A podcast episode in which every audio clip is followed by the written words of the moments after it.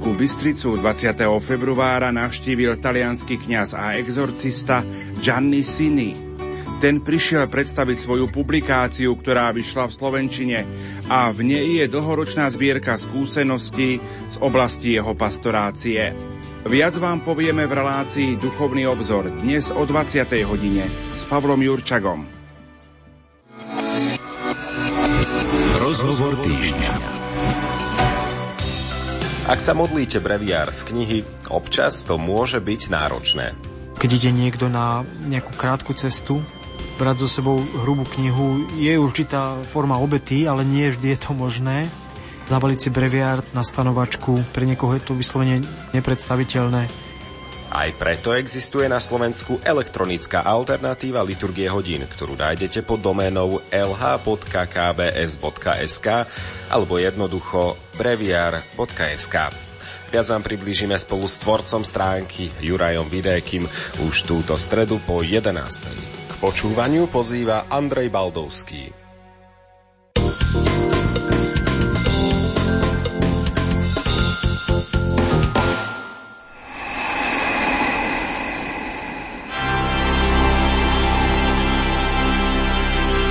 Prívitok svetla.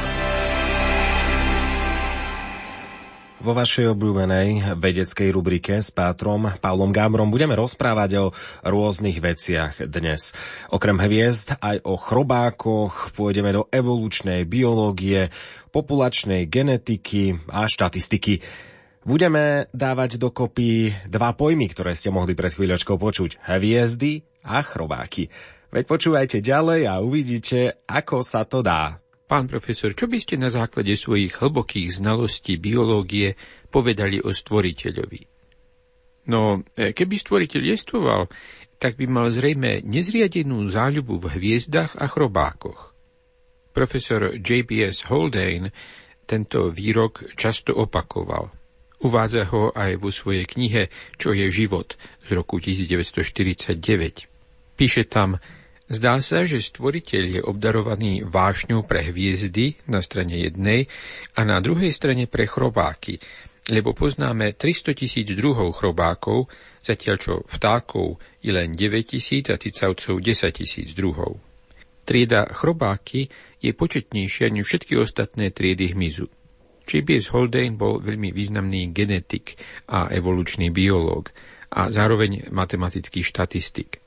Patrí k zakladateľom populačnej genetiky. Bol to veľký popularizátor a bol aj socialista, marxista, ateista, humanista. Napriek tomu jeho knihy u nás za socializmu nevychádzali, niekoľko ich vyšlo do roku 49, potom už nič, asi preto, lebo genetika sa za stalinských čias nenosila a okrem toho asi zavážil aj nevhodný triedny pôvod Haldane bol totiž škótsky aristokrat. Ale vráťme sa k jeho obľúbenému výroku o hviezdach a chrobákoch. Stephen J. Gould počul tento výrok mnohokrát z Holdanových úst. Neskôr k tomu napísal Holdenovi išlo o teologickú výpoveď. Stvoriteľ si dal veľmi záležať, aby urobil dokonalého chrobáka. 400 tisíc krát to skúšal. Na stvorení človeka mu zrejme až tak nezáležalo veď hominidov je len niekoľko druhov. Stvoreniu chrobákov teda venoval 100 tisíc krát viac pozornosti než stvoreniu človeka. Ak teda chcel stvoriť niečo na svoj obraz, tak to boli pravdepodobne chrobáky, možno hviezdy, ale určite nie ľudia.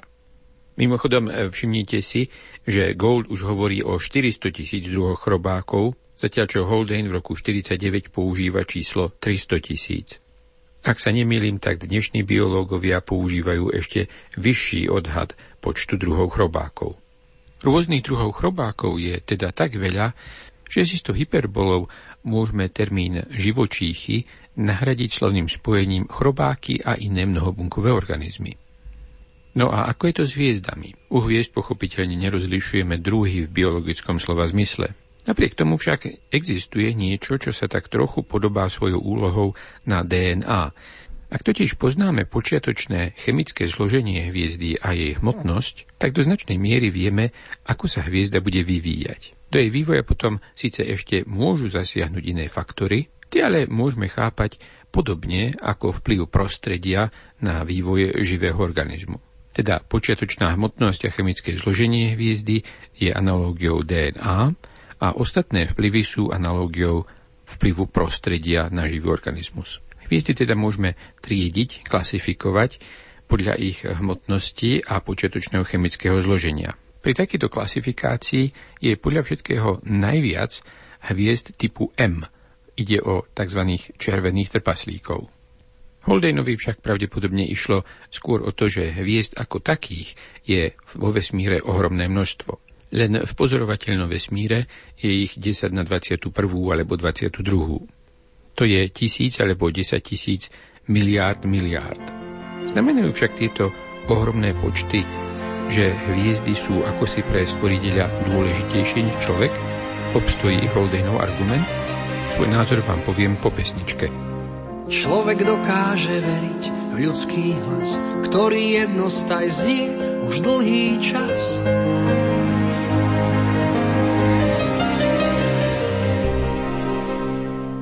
Hlas, čo prináša ľuďom denne chýr, ako hudba z čias bájnych lír.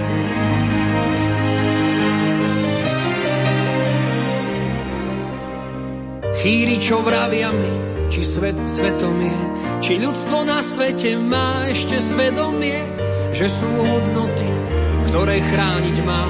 Už takmer storočie nikto nie je sám.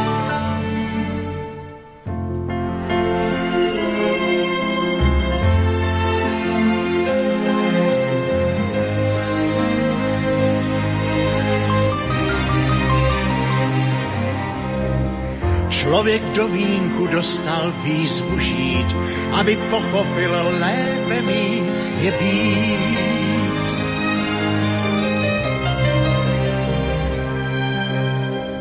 A tak zápasím se sebou sám, už vím, kdo jsem, jsem, co poslouchám.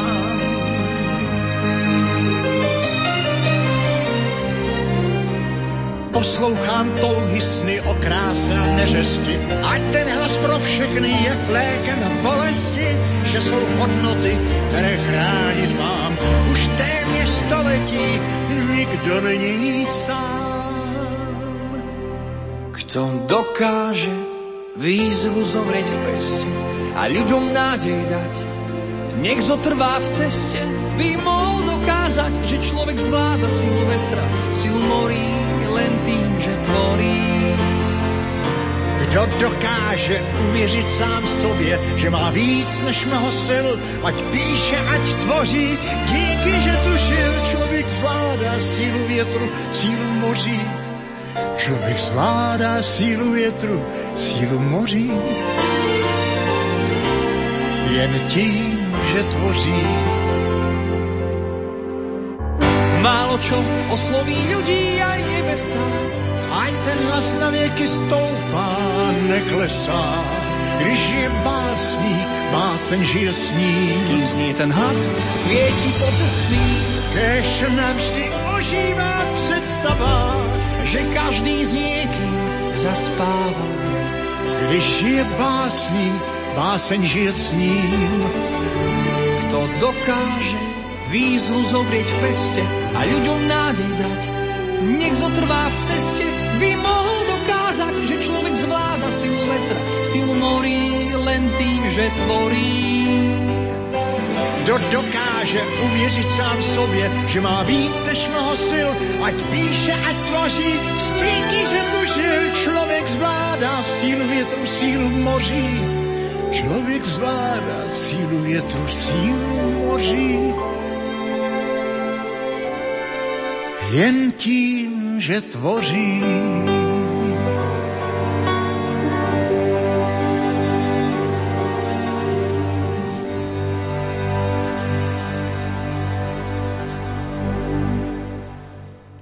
Mám na vás jednu otázku. Čo myslíte, záleží Bohu viac na hviezdách a chrobákoch ako na ľuďoch, alebo nie?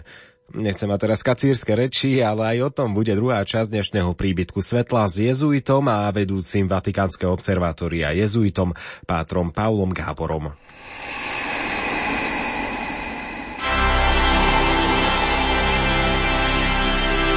Príbytok svetla. Slavný biológ J.B.S. Haldane vravieval, že stvoriteľ má nezriedenú záľubu vo hviezdach a chrobákoch. Z veľkého množstva hviezd a druhov chrobákov potom vyvodzoval, že stvoriteľovi zrejme na nich záleží viac ako na ľuďoch. Podľa môjho názoru tento argument neobstojí. Nechajme stranou, že ide o antropomorfizmus, že teda Pánu Bohu pripisujeme ľudské vlastnosti a to samo o sebe by nás viedlo do paradoxnej situácie. Príjmime teda na chvíľu túto metaforu a zamyslíme sa, či dáva zmysel. Určite poznáte príbeh o Kolumbovom vajci.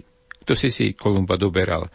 Počúvaj, objaviť taký veľký kontinent, to predsa nie je žiadne umenie. Skôr by bolo umenie neobjaviť ho. Kolumbus povedal, tu máš vajce, postav ho na špičku. To sa nedá, namietal Kolumbov odporca. Sme na palube lode a všetko sa tu kníše. Ale dá, povedal Kolumbus. Len skúšaj ďalej. Po chvíli to jeho odporca vzdal. Tak sa ukáž, vyzval Kolumba. Stavím sa, že sa to nepodarí ani tebe. Kolumbus zobral vajce, mierne mu naťukol špičku a pokojne ho postavil na stôl. Ja, no to je jasné, zvolal Kolumbov neprajník. Áno, teraz je ti to jasné, povedal Kolumbus ale predtým ti to jasné nebolo. Podobne je ti teraz jasné, že existuje Amerika, ale predtým, než som ju objavil, to jasné nebolo nikomu. Podobnú skúsenosť má určite každý, ktorý sa pokúšal vyriešiť nejaký hlavolam. Môžete tisíckrát skúšať nejaký prístup, ale ak je to nesprávny prístup, tak ho okamžite opustíte, keď nájdete správny. Ten prístup